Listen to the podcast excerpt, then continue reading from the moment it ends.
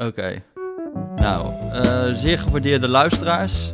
Eh, ik ben Jesse van eh, de Rudy en Freddy Show, de thuiswerkeditie, nummertje 7. En ik ben hier met mijn zeer gewaardeerde co-auteur en co-host. Die- Hij zit op afstand.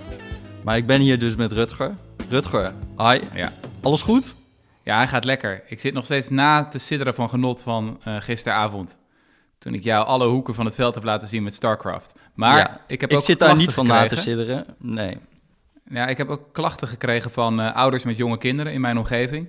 Die zeggen dat we het in de podcast te veel hebben gehad over gamen, muziek maken en andere mooie dingen van eh, de quarantainetijd. Eh en dat het allemaal heel naar en jaloersmakend is om ons daar als, als kinderloze mensen daarover te horen. Dus ik heb beloofd het er niet meer over te hebben. Maar nu de inhoud. We zitten hier natuurlijk ook met, gewoon met een gast, dit keer weer. Eh, we werden eigenlijk op zijn naam gewezen door Rosanne Hertzberger, vriendin van de podcast. En eh, Mhm. die zei, die moet je volgen op Twitter. Amrish Baiju. En eh, hij is microbioloog, veldepidemioloog. Nou, dan mag je dus iets zeggen in deze tijden. Maar vooral toch een uitbraakspecialist. Toch? Dat zeg ik goed. Ja, nee, dat zeg je helemaal goed, ja. ja. Specialist, En specialist, ja. Ik weet er iets van. En wat, wat, wat is dat eigenlijk als je, als, je een uitbra als je veel doet met uitbraken? Nou ja, in mijn geval betekent het eigenlijk dat ik eh, veel in uitbraken werk in, eh, nou ja, waar ze eigenlijk het meest eh, voorkomen in die sens in landen waar je zwakke gezondheidssystemen hebt. Dus dan, eh, dat zijn voornamelijk de ontwikkelingslanden waar ik eh, veel werk in doe. Dus ik heb eh, bijvoorbeeld veel geadviseerd bij de ebola-uitbraak. Die, ja, we hadden gehoopt dat die afgelopen weekend op zijn einde zou lopen in DRC. Nou, er zijn toch weer twee doden gevallen. Dus die timer is weer gereset na eh, 42 dagen wachten tot het daar stil is.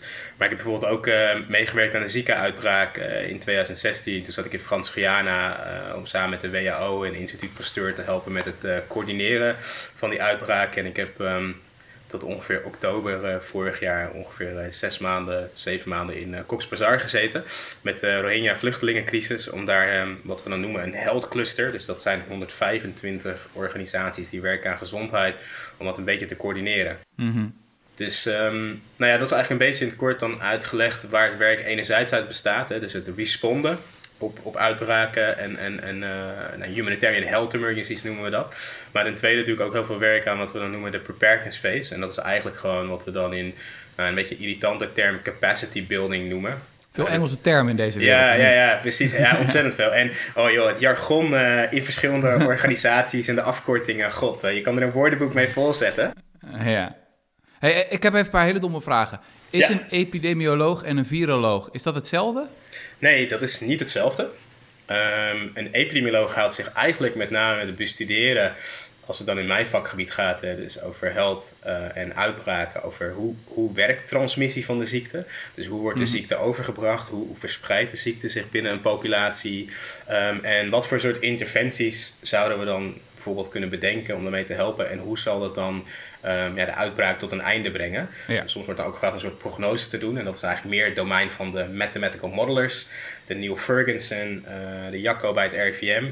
Eh, dat is dan weer een ander geavanceerd discipline. Die kijken er wat meer analytisch naar, wat meer wiskundig naar. En, Oh ja, ja eh, dus je hebt een soort van twee, twee epidemiologen. Je hebt, de, je hebt de, de, de mensen die echt naar de sommen kijken, de modellen, waar we heel veel van hebben gehoord de afgelopen tijd, ook van het RIVM. ja, Eh, en die stoppen dan bepaalde aannames in het model en dan kijken ze wat er gebeurt. En je hebt mensen die meer praktisch in het veld kijken. ja, zeker. En is dat is dan er- een veldepidemioloog? Ja, dat is een veldepidemioloog. En, en daarbij heb je dus ook nog een andere categorie, en dat zijn de zogenaamde data managers. Eh, Of de, wat we dan noemen de health information managers. Dat zijn mensen die echt kijken naar, oké, hoe komt de data in?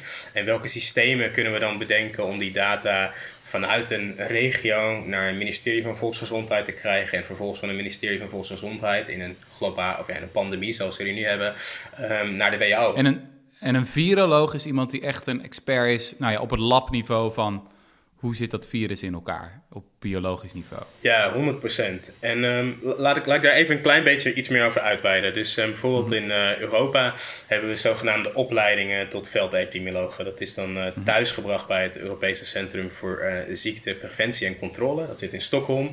En dat wordt gedaan met eigenlijk vrij veel grote um, gezondheidsinstituten in Europa. En in principe kom je daar binnen als arts of als bioloog. Of je komt daar binnen als antropoloog of socioloog. En dan ga je twee jaar ga je een soort opleiding volgen. Waar je tien weken uh, training krijgt in wat we noemen toegepaste epidemiologie voor uitbraken.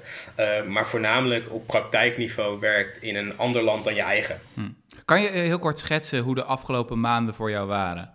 Dus wanneer hoorde je voor het eerst van dit virus? Wanneer drong echt bij je door van dit is menens? Hoe heb je gekeken naar de reactie in Nederland en in Europa? Uh, ja, hoe was jouw leercurve?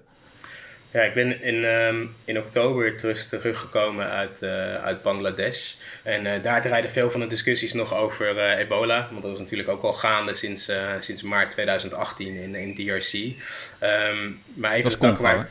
Ja, dat is in Congo, inderdaad. Ja, precies. En um, nou ja, ik kwam terug en toen in december, eh, weet je, dus is er een platform dat heet ProMed. Uh, en ProMed is eigenlijk een soort, ja, een e-maillijst. En um, stel nou dat ik als dokter ergens in een uh, dorp zou werken en ik zie een case die me doet denken aan ebola. Nou ja, ebola is een ziekte die moet gerapporteerd worden aan de WHO. Dus, maar dat loopt vaak via het ministerie van Volksgezondheid. Maar als dokter kan ik ook besluiten dat op die e-maillijst te gooien. En dat gaat naar health professionals wereldwijd. De WHO monitort die lijsten ook. En dat zijn zogenaamde early signals van dat er iets uh, uh, gebeurt. Nou ja, dat is ook een geval hè, van uh, unknown disease with pneumonia. Bericht dat uit China komt, kwam, ook via die ProMed mail. Wat overigens een platform is wat door vrijwilligers en donaties bij elkaar wordt gehouden.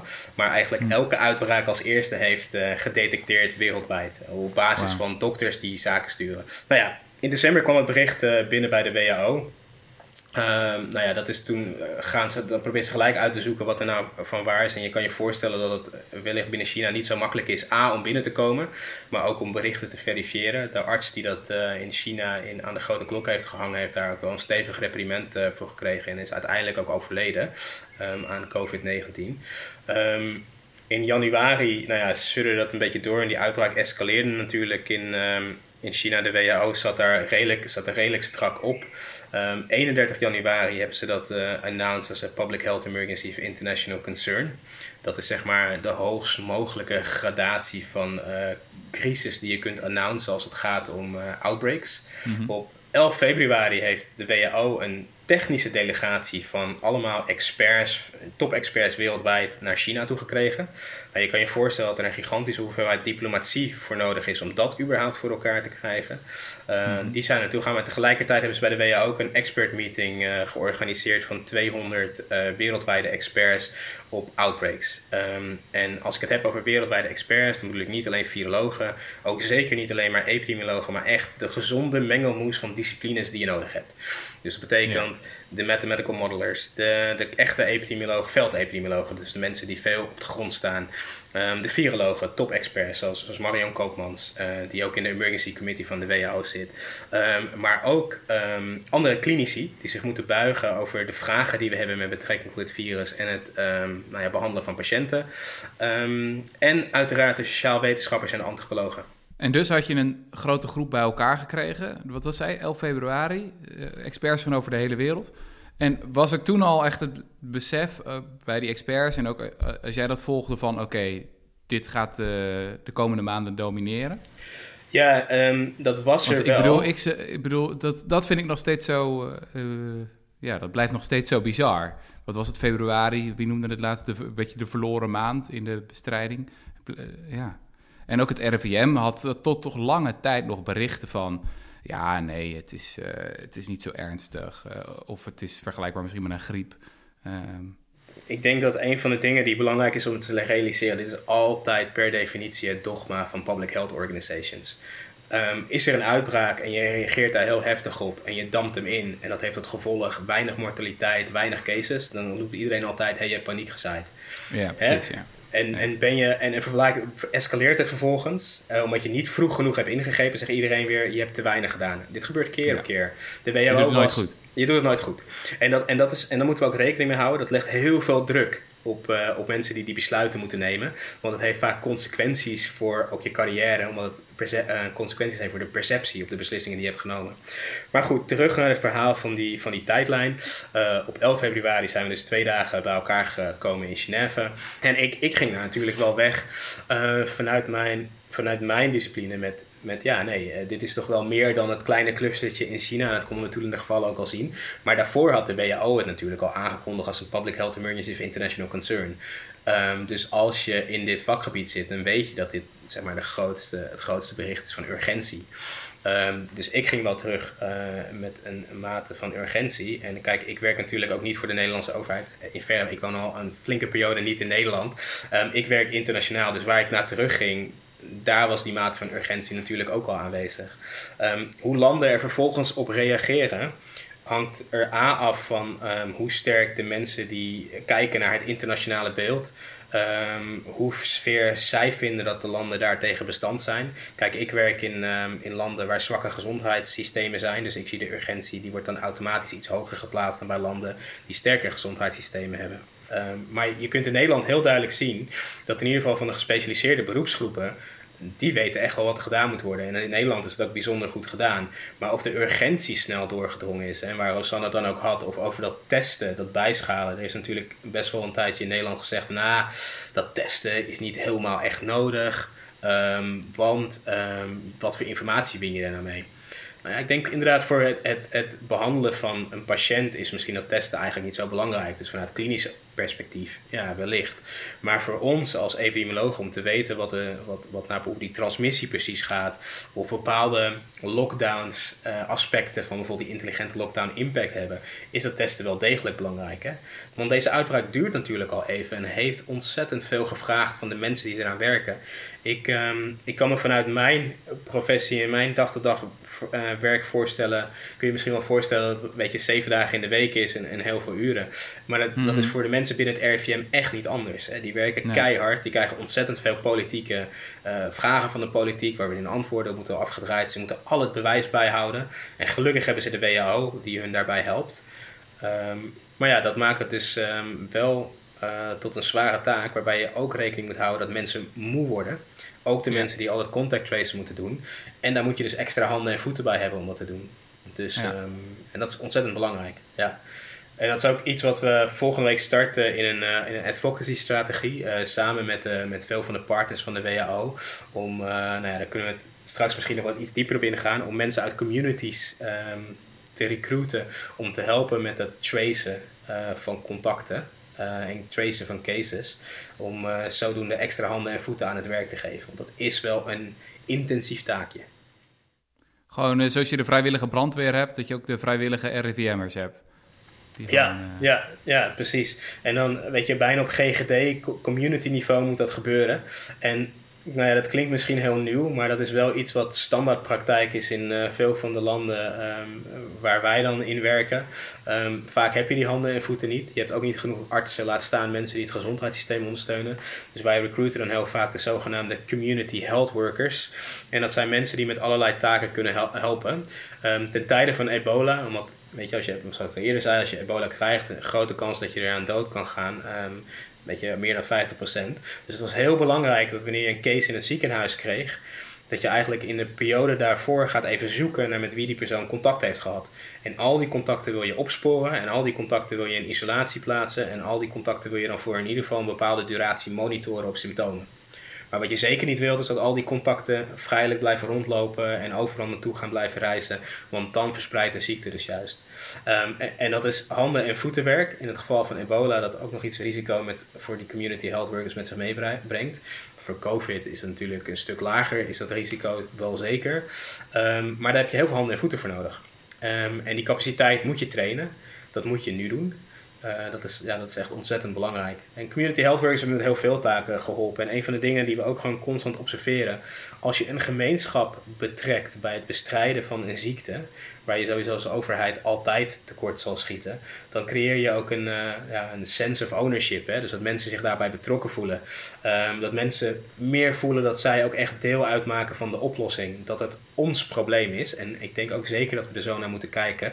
Is, dat, is dat een probleem in Nederland? Is, is dat een probleem dat we misschien te veel een top-down cultuur hebben? Dat we te veel denken in bestaande structuren van bestaande instituten?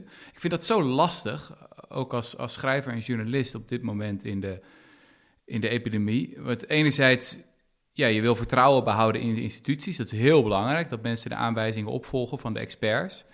Ehm, maar ja, er zijn ook wel weer wat verschillen van meningen eh, onder experts. En je ziet ook verschillen tussen landen als het bijvoorbeeld over het mondkapjesdossier gaat. Ja, het is voor mij heel moeilijk te begrijpen waarom daar in Nederland van hogerhand zo laconiek over wordt gedaan. Terwijl ik de meta-analyses kan opzoeken op Google Scholar, waar staat van, nou ja, het is eigenlijk best wel prima. En baat het niet, dan schaadt het niet. Ook dat hele argument van, uh, ja, dat geeft een schijngevoel van veiligheid. Ja, dat lijkt mij echt psychologie van de koude grond. Uh, van heb ik jou daar? Ik bedoel, een, uh, je gaat toch ook niet agressiever rijden als je een, je gordel omdoet in, de, in de auto. Maar tegelijkertijd ja, is dat heel, heel gevoelig en lastig. Uh, van hoe geef je op een goede manier kritiek of hoe denk je op een goede manier mee uh, op dit soort punten? Ja. Hoe, wat is jouw ervaring daarbij? Want je bent niet uh, verbonden aan het RIVM, je bent wel een expert. wat zijn je gedachten hierover? Nou ja, ja, nou ja ik, dit, is, dit is precies de struggle die denk ik jullie hebben als journalisten en die ik ook heb als professional. Um, laat, ik het, laat ik het dicht bij huis houden. Um, in de uitbraken waar ik gewerkt heb, um, zeker, laat ik het voorbeeld dan maar van Bangladesh nemen, want we daar echt 124 verschillende gezondheidsorganisaties hadden, met allemaal hun eigen experts.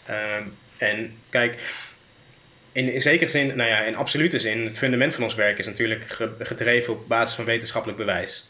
Um, maar zeker in een tijd waar je nou werkt aan een uitbraak als deze, waar ontzettend veel vraagtekens bestaan en er heel veel onderzoek moet worden gedaan en dat onderzoek eigenlijk rechtstreeks nou ja, bijna vereist is om dat te vertalen in beleid, um, maakt dat extra lastig. Waarom? Um, het eerste fundament is dat veel van het onderzoek niet op de meest perfecte manier is uitgevoerd. Zwa, dat, daar moet je het mee doen. Um, maar dat leidt soms wel tot um, misinterpretaties of overinterpretaties van, van dat bewijs. Hè? En dat, dat is vaak al um, het eerste probleem. het tweede probleem, denk ik, dat, je, dat we daar we rekening mee moeten houden, is dat als het gaat om uitbraken, en dan spreek ik zeker vanuit mijn ervaring met gewerkt hebben bij de WHO, is dat alles is politiek alles. Ik weet dat, uh, dat de directeur van de WHO zegt: we need to uh, depoliticalize this outbreak, maar dat is onmogelijk. Want het probleem daarmee is dat als ik als eh, public health expert zeg vandaag moet het land op slot, want dan hebben we geen cases, kan er net zo goed een zaak voor worden gemaakt van ja, maar dat heeft wel economische weerslag uh, op de maatschappij. Nou, dat is een balans die, uh, die je ergens gezond moet vinden en waar die balans precies ligt, dat weten we niet. Eigenlijk is het een klassiek wicked problem, right? Um, dus het is een probleem waar zoveel verschillende inzichten bij nodig zijn om tot een oplossing te komen. En zelfs als je dan een keer een oplossing bedenkt, kan die nooit perfect zijn, omdat dan wel wellicht de status van de uitbraak veranderd is. Um, of je economie beschadigd is, omdat mensen er op een gegeven moment helemaal geen zin meer in hebben om de hele dag thuis te zitten. En dan moet je naar andere oplossingen kijken. Ja. Want ik, ik, er was wel een tijd, ook een, een paar weken geleden of zo, dat, we, dat de hoofdredacteur van de Volkskrant, Pieter Klok, die was op de radio en zei: Kan iedereen alsjeblieft even uh, gewoon één richting in uh, denken? Qua, hij was er een beetje moe van dat alle virologen en epidemiologen mensen het dan niet eens waren met het RIVM. Um, ik geloof dat Bert Wagendorp had ook uh, zo'n column waarin hij jou volgens mij nog aanhaalde als, als ja, ja, dat die ene Amris Baiju van ene Twitter Amris zegt. Baiju, ja, precies. ja. Um, ja, ja, ja. Nou, ik, ik geloof dat, dat Bert inderdaad mijn naam uh, per ongeluk verkeerd had gespeld als mijn Twitter-handle in plaats van mijn gewone naam. En ook dat wellicht verkeerd had gegoogeld. Maar, um, maar daar, daar, daar zit wel een soort van... Uh, ik, Kijk, ik geloof er wel heel erg in. Het is een beetje een rare illusie om te denken dat alles perfect gaat nu. Ook gezien hoe ingewikkeld dit probleem is. Maar toch is er ook een beetje iets van, um, ja, we moeten niet dat vertrouwen ondermijnen in, die instituten. Dus hoe doen we dat dan? Hoe geven we goed kritiek? Kan je even op dat punt van dat bloedonderzoek bijvoorbeeld? Want de bloedbank uh, Sangren, spreekt dat goed uit? Sangren, uh, Die hadden gisteren, we nemen nu op op vrijdag... Uh, dus die hadden, op donderdag hadden die een uh, onderzoek, waar ze onderzoek doen naar bloed van mensen die bloed hebben afgegeven om te kijken van hebben ze al uh, antilichamen, hebben ze al immuniteit opgebouwd tegen dat virus. En wat brengen ze dan naar buiten? Van iets van 3% of zo van de Nederlandse bevolking heeft dat. En vervolgens zie je ook wel experts, wat was het? Marion Koopmans ook, die daarop gaan doorrekenen. Uh, terwijl je afvraagt, hoe wetenschappelijk is dit nou precies? Want het is, ik bedoel, het is geen representatieve steekproef die hier heeft plaatsgevonden. Uh, ik, vond dat om heel, ik vond dat om heel eerlijk te zijn, vond ik dat echt heel raar. Want uh, zij, zij, gingen dan al, zij gingen dan al rekenen van ja, 3% van de Nederlandse bevolking, dat zijn 500.000 mensen. We hebben 3100 sterfgevallen tot nu toe. Dus dan zit je op een sterftereed van uh, iets van ergens in de 1%. Maar ja, het punt is dat die bloedbanksteekproef, dan neem je alleen mensen, zij nemen geen mensen aan die symptomen hebben. Zij zeggen expliciet van als jij verkouden bent geweest of koortsig in de afgelopen twee weken. De laatste maand zelfs. Laatste maand, ja. ja. Dan, dan hoef je niet te komen. Ja, wat, wat verwacht je dan dat je vindt? Dat is, dat is natuurlijk gewoon een, een dikke onderschatting van hoeveel mensen daadwerkelijk geïnfecteerd zijn. En als we dan gaan zitten rekenen met dat soort cijfers, en dan komen op 1 tot 2 procent. Ja, dan zit je er best wel orders van grootte waarschijnlijk naast. En nogmaals, we, er zit heel veel onzekerheid omheen. Maar ook het feit dat zij dan gewoon op nos.nl Marion Koopmans wordt geciteerd en zegt van nou, dan zal het wel 1, 1 tot 2 procent zijn. Zoals het ook in de literatuur ongeveer uh, worden dat soort cijfers genoemd. Ik geloof dat dat, dat dat bij bijvoorbeeld in de Lancet was een studie van die uh, Robert Ferretti, daar was het 0,66 procent. Dat zijn allemaal een stuk, stuk lager als je de hele populatie bekijkt. Dus ik vind dat best raar hoe snel er dan conclusies worden getrokken eh, over, over dit soort cijfers. Terwijl best wel duidelijk is dat het heel onbetrouwbaar is. Moet dit nog even goed uitleggen, Jesse. Dus um, de bloedbank komt erop dat maar 3% het heeft gehad. Terwijl jouw punt is, is van uh, het is geen representatieve steekproef. Ze hebben mensen die symptomen hebben, hebben ze niet getest. Dus waarschijnlijk zou je op een hoger percentage moeten uitkomen, eerder 5, 6 procent. Ja, weet je niet. En als je dan kijkt naar het sterftecijfer en dat afzet tegen die 6 procent, dan zou het sterftecijfer dus ook juist lager moeten zitten dan die 1, 2 procent. Kom je eerder op een half of 1 procent uit of zo. Dat, dus zou, dat zou kunnen, maar je kan, ook, je, kan het, je kan met deze dingen het ook weer alle kanten op redeneren. Want het is ook heel ingewikkeld. Bijvoorbeeld, we zien uit die cijfers van het CBS over oversterfte. Dus dat in elke week zijn er, zijn er nu de afgelopen drie weken 5000 mensen of zo meer overleden dan je zou verwachten op basis van voorgaande jaren. Terwijl we hebben 3000 doden van, uh, van COVID. Uh, volgens de officiële cijfers. Waar komen die extra 2000 vandaan? Ja, dat is moeilijk om te zeggen weer. Van is dat allemaal dan infecties? Maar het is ook een soort opmerkelijk patroon. Van, je, ja. dus, dus, dus misschien zijn er ook weer meer sterfgevallen. Nou, maar ik, waar, waar, ik vooral een beetje eh, van, je moet, je moet hier ook een beetje gewoon heel voorzichtig zijn. Met een soort van, nu waren al die mensen worden op de NOS geciteerd met van, nou, het zal wel dit zijn. Ja, maar zo simpel is het helemaal niet. Is het niet zo dat je juist in dit soort situaties uh, wat meer gezond verstand epidemiologie nodig hebt? Dus het probleem misschien met al die modellen is dat als je als je er slechte aannames in stopt, dan komt de troep uit. Weet je, zoals we in de economie zeggen, garbage in, garbage out. En je kan nog zulke briljante modellen hebben met geweldige miskundigen bij het RIVM. Maar als je niet bazaal weet wat je in de machine moet stoppen, dan komt er nog steeds onzin uit. Toch? En dan, dan denk ik van hele basale dingen als uh, ja, testen is sowieso goed. Laten we dat op gigantische schaal gaan doen. Uh, en, en laten we dan misschien ook. Uh, zoals Rosanne Hertzberger in onze vorige podcast zei, laten we eh, daar creatiever in zijn en kijken of, hoe we dat kunnen opschalen. Mondkapjes of zo. Ja, ik, ik snap niet zo goed. Volgens mij, als je iets voor je mond doet, dan komt er minder uit, toch? Uh... Nou ja, kijk, het is.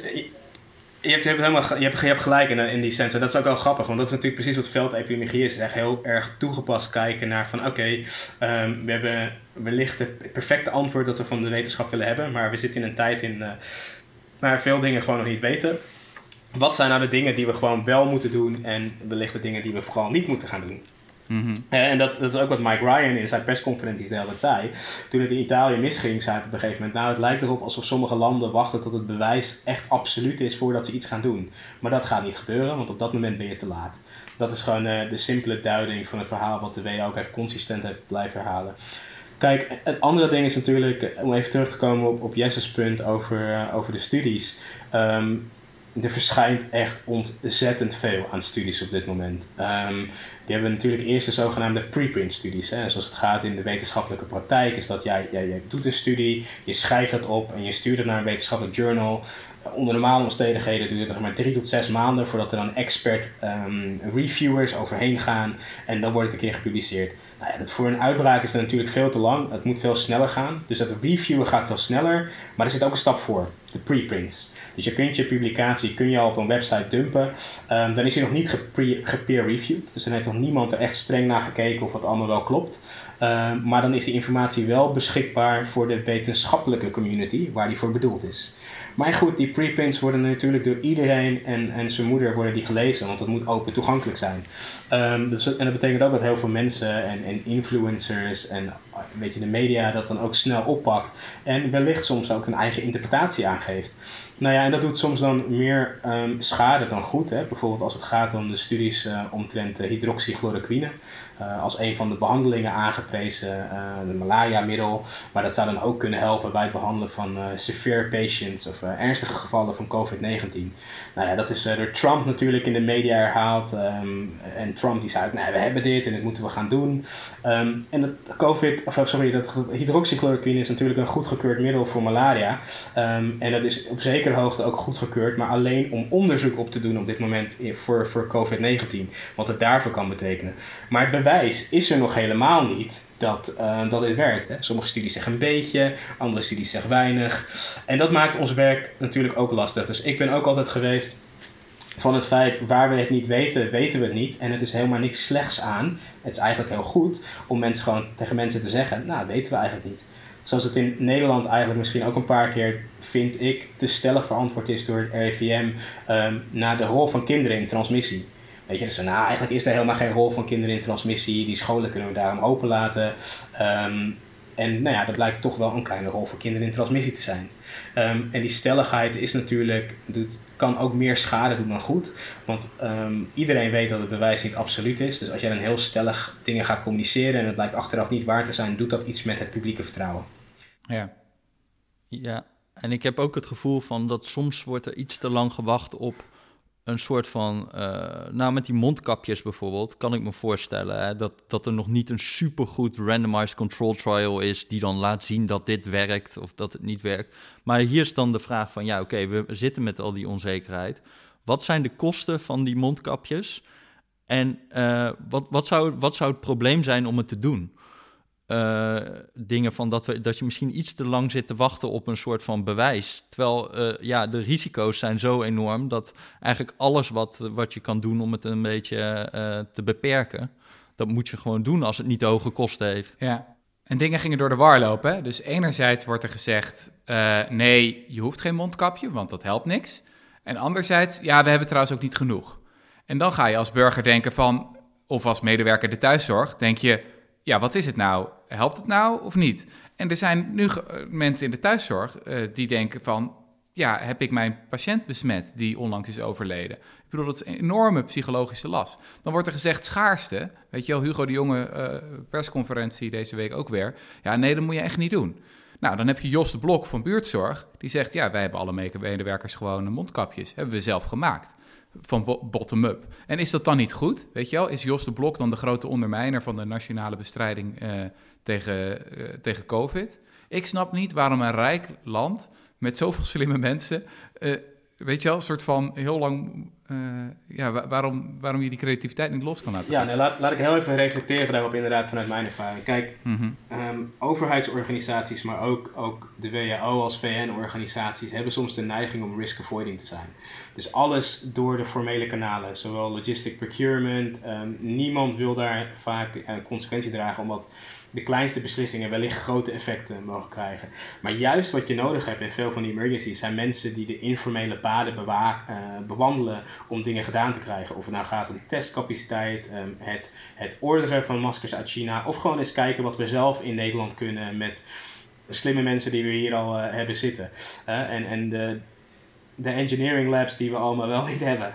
Nou ja, nee, dat, dat, dit is onze asset. En ik denk dat we dat vaak vergeten. Hè? Dus dat we heel veel slimme mensen hebben. Niet alleen slimme mensen in de academische zin van slim, maar ook heel veel doeners. Mensen uit de business of wat dan ook. Daar moet je een balans tussen vinden. Want er zijn ook altijd mensen die wellicht een commercieel slaatje uit iets proberen te slaan wat de noodzaak is. Een Zuidas die allerlei bedrijven probeert op te kopen in economische eh, tijden van nood. Um, maar in het grootste gezin zijn er natuurlijk hartstikke veel mensen die positief kunnen bijdragen. Maar het is heel lastig voor hun om een toegang te vinden tot een RIVM of tot een officieel overheidslijntje om daar bij te dragen. Dus ik ben altijd ontzettend blij. Kijk, de overheid vind ik moet altijd faciliterend zijn in dit soort dingen. Dus niet gelijk afschieten van wij hebben alles onder controle, want dit is groot. Uh, en als overheid Mhm. heb je dit niet onder controle. Ah, Als overheid ben je grotendeels afhankelijk van juist die goede initiatieven die ook op maatschappelijk niveau gaan ontstaan. Zeker omdat het nog even gaat voortduren. En ook zeker in emergencies doen we dit heel vaak. Veel gebeurt door de formele kanalen. Maar ve- ons veel meer gebeurt eigenlijk op basis van informele kanalen. Wat ik overigens nog wel met die mondkapjes. Je ziet in deze hele crisis ook een beetje een soort trend. dat er dan in één keer de hele media achter een soort nieuwe silver bullet gaat staan. van. Nu zijn het de mondkapjes waar we, waar we op door moeten gaan. En eh, eh, elke keer moet er net Hmm. iets meer. Maar de vraag wat ik, ik stel me wel. Ik, ik bedoel, die mondkapjes, het zal misschien helpen of misschien niet. Maar het is niet de grote bijdrage, denk ik. Vergeleken met heel veel andere dingen. Het is gewoon Er, er, is, geen, er is geen grote bijdrage. In de sens dat we even goed voor, voor, ehm, voor ogen moeten hebben: er is geen vaccin. Er is geen miracle drug. Er is geen knopje wat we omzetten dat het probleem gaat oplossen. Ehm, de oplossing zou moeten zijn, bestaan uit de som van allerlei verschillende dingen. En dat kunnen inderdaad mondkapjes zijn die bijvoorbeeld, weet ik veel, ik noem maar wat, eh, 0 tot 20% transmissie kunnen blokkeren. Eh, zeker de social distancing, wat natuurlijk het gros van de transmissie zal inhiberen. Ehm, en als de tijd verandert, kunnen we, weten we dat we niet iedereen meer binnen kunnen laten zitten. Dus moeten we andere manieren vinden om, om transmissie te halten. En al die dingen dragen bij aan de som van het onderdrukken van transmissie op het niveau dat onze intensive care units niet overloaded zullen raken. Maar waar ik me bijvoorbeeld vanuit mijn eh, werkgebied heel erg druk om maak, is de indirecte impact van COVID-19, ehm, zeker in veel ontwikkelingslanden. Ehm, het opdrogen van de supply chains voor antibiotica, of überhaupt in mijn tak van sport nu, waar het hartstikke moeilijk is om eh, de mobiliteit van je staf te waarborgen. Want als wij naar een land gaan, dan moeten we dan eerst een certificaat hebben dat we het niet hebben, met een arbitraire test die er niet is. En moeten we vervolgens ook nog eens 14 dagen in isolatie zitten voordat we dan ons werk mogen doen. Ehm, nou ja, dat leidt natuurlijk tot heel veel logistieke problemen.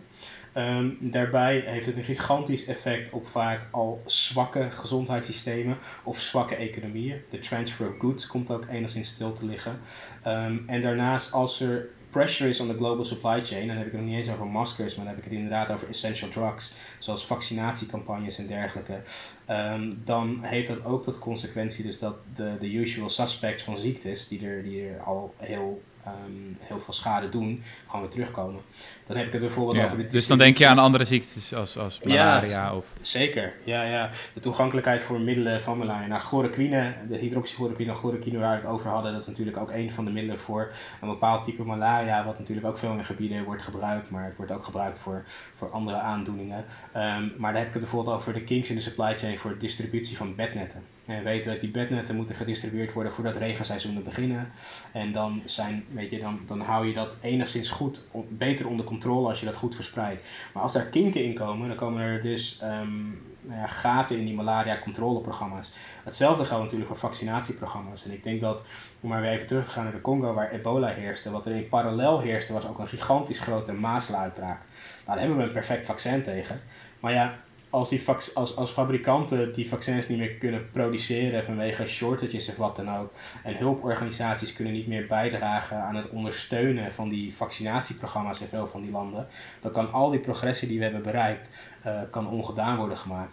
Ehm, en het beste voorbeeld is misschien, of het meest vreselijke voorbeeld is natuurlijk polio. Waarbij de poli- polio-eradicatiecampagne ehm, ertoe heeft geleid dat polio eigenlijk in enigszins, enige mate nog maar voorkomt in drie landen. Maar dat is wel ten behoeve van een vaccinatieprogramma wat wereldwijd nog steeds loopt. Ja. Dus als daar kinks in komen, ja, dan kan het binnen een aantal maanden of binnen een jaar kan het beeld er wellicht weer compleet anders uitzien. En dat maakt het moeilijk, want op het moment is de nood, of gaat de nood, overal hoog worden. Snap je? En dat, en dat maakt, ons, eh, maakt ons werk extra moeilijk. Want indirecte impact, nou ja, dat weten we wel op het gebied van gezondheid. Maar het zou er ook toe kunnen leiden dat landen die al een zwak economisch systeem hebben of zwak politiek leiderschap, dat daar ook andere soorten vormen van tumult ontstaan. Wat dan ook kan leiden tot, tot bijvoorbeeld weer conflict. En laten we vooral klimaatsverandering in dat soort gebieden ook niet vergeten. Want dat draagt natuurlijk ook nog steeds significant bij. Het is Ja. bijna een Dan soort, kan je ja, iets zeggen over, over een soort van, eh, hoe zeg je dat? Nou, heel, heel simpel eigenlijk. Hoe optimistisch dan wel pessimistisch ben je? Ik bedoel, in economisch opzicht hebben Jesse en ik al over gehad... van dit is groter dan de grote recessie van 2008. Uh, ik las iemand die zei: Dit is ook groter dan de Grote Depressie van 1930. We zouden het de Grote Depressie moeten noemen. Ik ben, ik ben een optimist uh, van nature. je hebt, altijd heel, je hebt maar altijd heel erg in, in, als je in de humanitaire sector wordt, werkt, dat je dan um, al heel snel een pessimist kan worden. Dat je, heel sarcastisch wordt en heel cynisch. Um, ja. Ik maak me zorgen dat staat vast. Maar ik denk dat iedereen zich zorgen maakt. In, in welke mate ik me zorgen gemaakt heeft met name te maken dat veel van de landen waarin we werken stonden altijd heel laag op die prioriteitenlijst. En dat zal niet veranderen nu.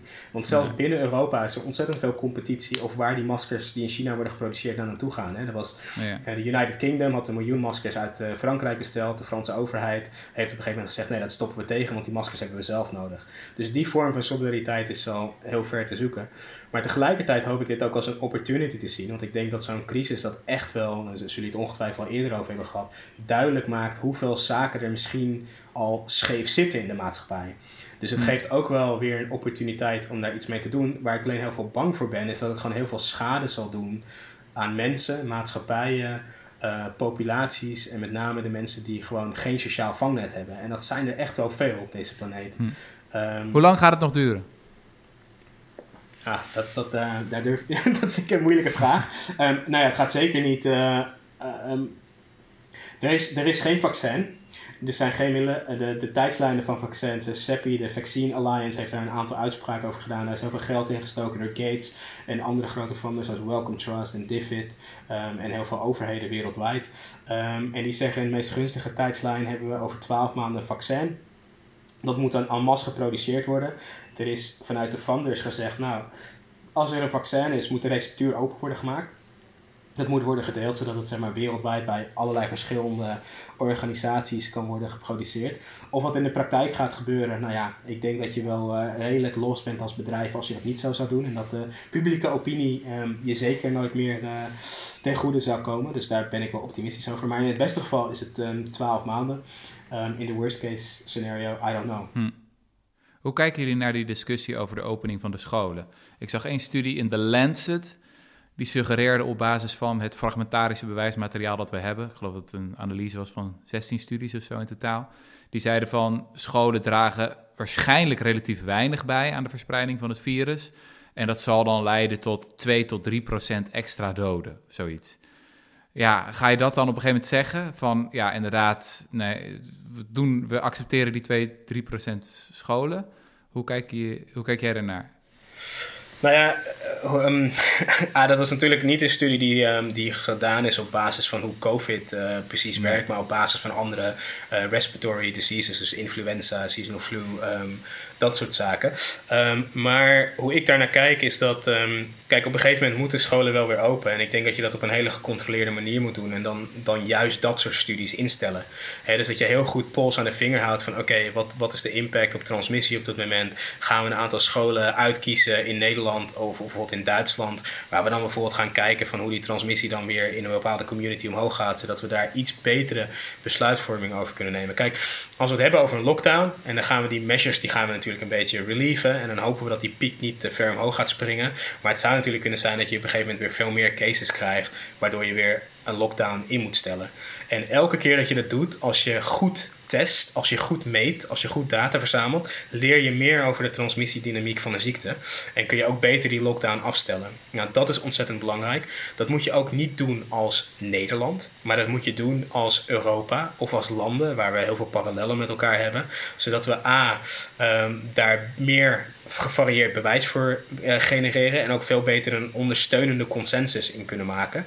Want wat je anders krijgt is, wat waar we nu ook zitten, slecht opgezette studies. Uh, de ene studie zegt dit, de andere studie zegt dat, maar ze hebben eigenlijk niet uh, goed gesampled en de studieopzet is ook niet helemaal perfect. Kijk, dat soort studiemethodologieën, daar, daar kun je nu al over nadenken. En dat wordt natuurlijk ook gewoon gedaan. En die moet je dan op een gegeven moment moet je die inzetten voordat je die lockdown gaat relieven. Zodat we op dat moment ook gaan meten. Zodat we precies weten wat er, nou ja, of beter weten, of met meer confidence kunnen zeggen um, hoe bijvoorbeeld het openen van scholen transmissie gaat beïnvloeden. Ja, ik, als ik wat leken optimisme waar ik aan zat te denken, is je ziet toch wel bij heel veel. Uh van die uitbraken dat het eigenlijk begon met een soort enorm evenement. Hè? Dus in Bergamo had je die Champions League wedstrijd. En daar, daar ging iedereen gewoon uh, feesten in de stad. Uh, we hadden in nou ja, Noord-Brabant, Limburg heb je carnaval. Zuid-Korea had je dat sectelid, wat toen, wat, wat geloof ik, driekwart van het land heeft. Of daar, die, die nood heeft, zeg maar, heel veel mensen be, uh, besmet. Ik kan me zo voorstellen als dit een beetje onder controle is en we blijven dat soort mass gatherings gewoon verbieden voor een hele lange tijd, dat we het misschien wat meer in de perken kunnen houden. Of is dat gewoon heel naïef? Nee, ik denk, ik denk zeker. Kijk, eh, je moet op een gegeven moment gaan kijken van oké, wat zijn nou de. Wat is nou de attributie van verschillende um, evenementen of verschillende, weet je, bijvoorbeeld commuten van het werk, publieke transport. Wat is nou de attributie um, aan transmissie van al die verschillende dingen? En dan kun je op een gegeven moment zeggen van, nou ja, weet je, wil natuurlijk die, die R-not, hè, dus ik infecteer één persoon. Um, als ik geïnfecteerd ben, dan die R-not is dan één. En die wil je natuurlijk het liefst onder de één houden. En het liefst helemaal niet boven die 1 om zo'n zo'n infectie of zo'n transmissie te controleren, zodat je cases niet te veel groeien. Angela Merkel heeft daar echt een onwijs mooie persconferentie over gegeven. Ja, ik zag het ja. En uh, ik denk, nou, nog even ten zijpunt, god wat een inspirerende leider is dat toch op, uh, op heel veel uh, pieken en ook het, het, leiderschap wat Duitsland toont en hoe ze deze crisis te lijf gaan. Um, maar je wil dus op een gegeven moment kijken van oké, wat zijn de verschillende maatregelen die we in de maatschappij hebben genomen en wat dragen die nou bij, um, fractiegewijs aan het beïnvloeden van die transmissie. En, en dan kun je een beter geïnformeerde um, uh, ja, eigenlijk beleid informeren. Of oké, nu kunnen scholen open. Of nu kunnen weer weet je, x aantal mensen per dag naar het werk gaan. Um, en bijvoorbeeld uh, bij de organisaties waar ik werk, heb bijvoorbeeld nu de discussies van oké, um, in Zwitserland gaan, uh, heeft de overheid gisteren aangekondigd dat die lockdowns moeten relieved. Maar wat gaan we nou als organisatie adviseren aan, ons, aan onze staff? Gaan we zeggen van oké, departementen mogen weer bij elkaar komen, maar alleen 50% van de departementen at all times mogen in het gebouw bevinden. De kantine gaan we niet open doen. Uh, maar we gaan wel voorverpakte broodjes uh, hebben. Maar niet de saladebar waar iedereen uh, achterloopt te verzamelen. En waar mensen op mogelijk op kunnen kuchen. Weet je, dat is dan precies de invulling van het beleid waarmee je zegt van oké, okay, we gaan het enigszins hervatten, um, het dagelijkse leven, maar inderdaad de, de, zogenaamde events die kunnen leiden tot grootschaligere transmissie, um, die gaan we nog indammen en daar gaan we wel heel veel data over verzamelen, zodat we enigszins kunnen inschatten wat nou de, de, de, de factor is die zij bijdragen aan transmissie. Ja, maar het blijft een experiment. Ja, ja, dit is, dit is, ja, ik vind dat niet fijn om te zeggen. Maar dat is het wel. Het is een groot real-time experiment waar we nu in zitten. En um, ja, we mogen ons prijzen met alle knappe koppen en alle doeners die hieraan meewerken. Maar ik denk dat we die nog beter kunnen benutten wereldwijd dan we al doen. Ja, en dus in het beste geval uh, blijkt dat we de, hoe zeg je dat, de samenleving verder open kunnen gooien. En dat de transmissie niet heel snel omhoog gaat. Dat we bijvoorbeeld de scholen kunnen doen, weer een beetje kunnen gaan werken misschien niet meer samen lunchen, misschien een paar mondkapjes erbij, et cetera, et cetera. Maar dat je best wel ver kan gaan en dat toch de kraan niet helemaal open lijkt te gaan. In het slechtste geval merken we dat zodra we de eerste stapjes gaan zetten, dat dat al heel snel weer terugkomt. En dan worden we weer terug in ons hok geduwd eigenlijk. Ja, en dan zijn ja, we dus, gefukt. Zeker, en er, komt ook nog iets anders bij, is dat we ontzettend goed contact moeten houden met onze medewerkers in, um, in de ziekenhuizen, in de verpleeghuizen. Um, kijk, daar is natuurlijk een extra harde belasting, zeker in deze tijd, om gevraagd. Dus het gaat dan niet alleen om de middelen, maar het is ook heel wijs om met je mensen te praten van... hey, zijn jullie er ook klaar voor? Zodat we, wanneer we die lockdown gaan relieven, zijn jullie er fysiek en mentaal dan ook weer klaar voor om mogelijk weer een stijging in het aantal gevallen te zien. Dus dat gaat voorbij de discussie over onze maskers, over de beschermend materiaal voor staf, over de, de ICU-bedden of de intensive care bedden. Maar dat heeft echt wel te maken met um, of onze mensen het ook nog aan kunnen. En daarom hamer ik ook heel erg op dat aspect. Um, niet alleen als het gaat om de mensen in de gezondheidszorg, maar ook op die contact tracers. Hè. Dat, dat soort mensen moet je ook uit de community recruiten. Want de contact tracing teams van de GGD zijn ongetwijfeld hartstikke moe. Die werken dag in dag uit aan dat soort werk. Um, en ja, tuurlijk, het gaat nog ontzettend veel vragen van ons als maatschappij. En, en daarom zie ik dus ook gewoon dat we niet alleen de maatschappij als het onderwerp zien, maar ook als deel van de oplossing. Ja. Op zich is de weg die nu voor ons ligt, als, als je alleen kijkt naar Nederland, is op zich best duidelijk, toch? Ik bedoel, we moeten vooral die, die test- en trace-capaciteit enorm gaan opschalen. Uh, zodat we daar voorbereid zijn. Ik zat, ik zat gisteren een artikel te lezen over eh, hoe ze dat in Singapore doen. En het is best wel indrukwekkend. Ook echt met de meest flagrante privacy schendingen die je maar kan voorstellen. Van uh, je hebt contact gehad met iemand die ziek is. Nou, je wordt echt meteen opgehaald door een ambulance, getest. En zelfs als je het dan niet hebt, word je in isolatie geplaatst. En dan uh, moet je drie keer per dag uh, word je opgebeld door iemand en moet je via Skype of weet ik veel wat laten zien van ja, ik ben echt thuis. En als je niet thuis bent, nou, dan uh, kan je het land uitgezet worden of dikke boetes krijgen of naar de gevangenis gaan. Weet je wel. En zelfs Singapore is nog in lockdown gegaan. Dus ik weet niet, maar weet je, normaal ben ik een hoopvolle, optimistische jongen. Maar als je dan dat soort verhalen leest, uh, dat je denkt: oké, we hebben echt nog heel ver te gaan om op dat niveau te zitten van tracken en isoleren en testen en noem maar, op. En als dan zelfs in Singapore niet genoeg is, poeh, het is wel uh, lastig dan om, uh, om ja. erin te houden. Nou ja, kijk, laten we eerst een beetje kijken naar die apps. Hè. Dus het gaat dan met name over de privacy invading measures. Toen in Nederland, uh, ik geloof een paar weken geleden, werd aangekondigd dat we een app zouden gaan gebruiken. Toen dacht ik dat die er al zou zijn. Maar toen zag ik, uh, geloof ik, een week later de call voor allerlei mensen om daar dan op te reageren. En te zeggen van nou, wij willen een app gaan ontwikkelen. Lijkt mij, uh, gezien de reputatie van onze overheid en IT-projecten, wellicht niet, uh, niet de beste sprong. Zeker niet in een crisis waar je onder heel veel druk een app moet ontwerpen. Uh, waar je dan met Bluetooth beacon technologie bekijkt wie er in je buurt zijn, die mogelijk ook iets hebben gehad. Maar kijk, het nut van apps is er wel zeker. Um, zeker in het ondersteunende klassieke werk van track and trace of contact tracing zoals we dat noemen. Um, en wat je dan bijvoorbeeld ziet is dat uh, de WHO heeft al zo'n app.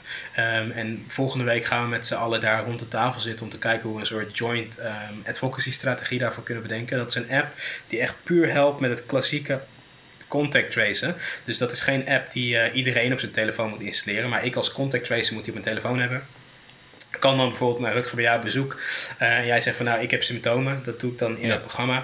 En vervolgens ga ik dan vragen, nou Rutger, met wie heb je contact gehad? Zodat we weten wie we moeten opvolgen. Weet je, wie moeten we dan monitoren en wie, wie moeten we vragen thuis te blijven. Dat is geen app die met Bluetooth of die met uh, Bluetooth beacon technologie werkt of met mm -hmm. geolocatie. En dat soort apps kun je eigenlijk alla direct implementeren. Um, en dat moet je gewoon direct doen met het recruteren van mensen uit je gemeenschap die je aan gaan bijdragen. Die app is er al en die kan al gebruikt worden. Die is al gebruikt, die wordt momenteel gebruikt in 40 landen. Niet per se op nationaal niveau, maar dan op deelstaatniveau bijvoorbeeld, al binnen provincies. Want landen hebben natuurlijk één nationaal ministerie van Volksgezondheid, maar dat is opgedeeld, bijvoorbeeld zoals het in Nederland is bij de GGD's. En meestal als je een nieuwe app hebt, ga je of een nieuwe methodologie, ga je natuurlijk klein beginnen, ga je dat testen, ga je wat feedback krijgen voordat je het nationaal gaat implementeren. Er zijn ook een aantal Europese landen die dit al gebruiken. Um, Malta uh, gebruikt het al volledig, uh, meer als een soort data management tool. Um, dus ja, die apps zijn er al. Dus of we dan per se moeten toegaan naar zo'n app zoals we dat in Singapore doen met vergaande privacy. Het komt op mij ook een beetje over op, uh, hoe noemen ze dat, solutionism. Zo van, oh, even een handige technische ja, precies, ja. voor ja. wat een veel ja, ingewikkelder probleem is. Precies, zo komt het op mij eigenlijk ook over. Want hebben we de basic solutions al sufficiently uh, uitgeprobeerd? Hebben we die al voldoende ja. uh, exploited? Maar kijk, zo'n technische oplossing uh, backt natuurlijk ook heel lekker. En we zijn natuurlijk altijd zo, ja, precies wat je zegt, Rutger. We gaan op zoek naar de technologische oplossing en de techniek zal het wel voor ons oplossen. Ja. Zie jij een scenario voor je waarin we een, een grote uh, vrijwillige GGD hebben opgeschaald? Kan Nederland dat en, en zou dat zin hebben? Kijk, of Nederland dat kan, ja. Want we hebben genoeg doeners, we hebben genoeg denkers uh, in ons land. En zeker mensen thuis, um, en studenten thuis bijvoorbeeld, waarvan het academische jaar is opgeschort, die willen graag bijdragen hieraan dat, daar geloof ik gewoon in. Dat hoor ik ook om me heen.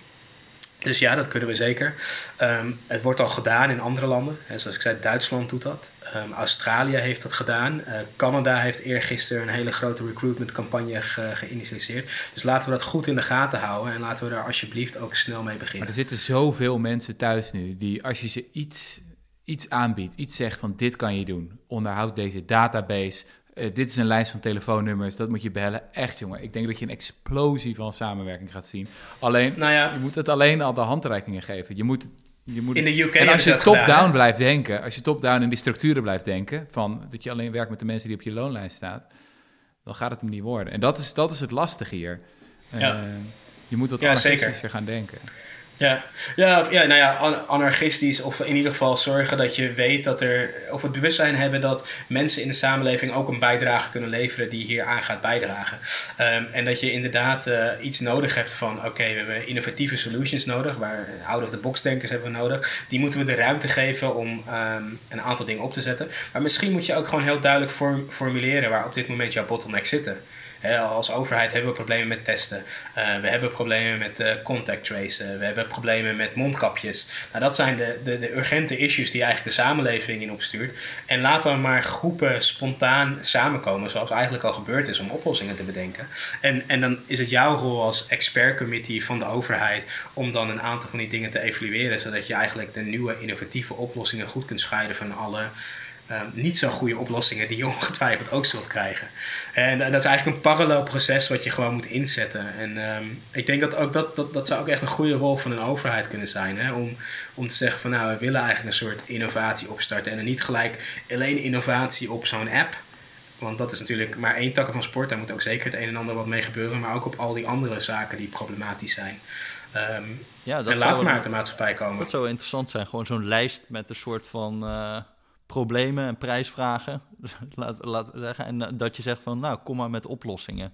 En daar gewoon juist heel open over communiceren. Van, wij hebben, we proberen dit te doen, dat lukt niet hierom. Kan iemand ons hierbij helpen? Maar ja, het is natuurlijk al qua coördinatie heel erg raar, want zo werkt het meestal niet. Meestal gaat de overheid, zeg maar, langzaam die oplossing vinden, maar nu moet het uh, allemaal wat sneller. Nee, absoluut. En ik denk dat je, je moet ook bijvoorbeeld kijken, dat heeft de WHO gedaan. Hè, toen ze die 200 eh, experts in Genève op 11 uh, eh, februari uitnodigden.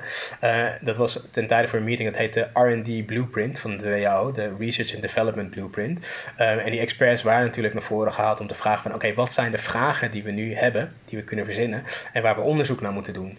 En die onderzoeksvragen zijn allemaal verschenen in een rapport die je op hun website kan vinden. En daar kan iedereen aan bijdragen, of daar kan iedereen um, ja, op zijn manier een bijdrage aanleveren, weet je. En het bewijs dan weer terugsturen naar de WHO of naar respectieve expertcommissies. Dus op het gebied van onderzoek gebeurt het wel. Um, en dat zie je ook. Alleen op een gegeven moment is het een beetje moeilijk om te scheiden, zelfs in onderzoek, wat natuurlijk heel specifiek is van oké, wat is nou goed bewijs, wat is minder goed bewijs, uh, wat is het bewijs dat is gegenereerd met uh, een hele kleine uh, studiepopulatie. Zijn er wel goede studieopzetten gebruikt? Nou ja, dat vereist ontzettend veel kritische denkkracht om, om dat soort uh, voorstellen en studies en het bewijs uiteindelijk te evalueren. Hm. Hey jongens, ik heb nog uh, eh, 100 vragen, maar ik moet zo gaan hangen. Oké. Okay. uh, dus misschien een, gewoon een slotvraag.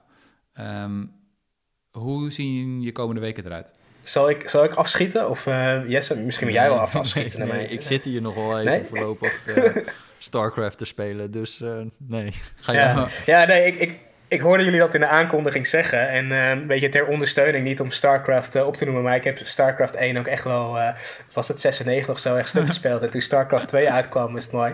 Ja, ja dus, en Brood War, weet je wel. Ja, ja, ik, ik, weet dat jullie de luisteraars hadden beloofd om het er niet over te hebben. Maar goed, ik heb het erover, hè, dus ze mogen mij de schuld geven.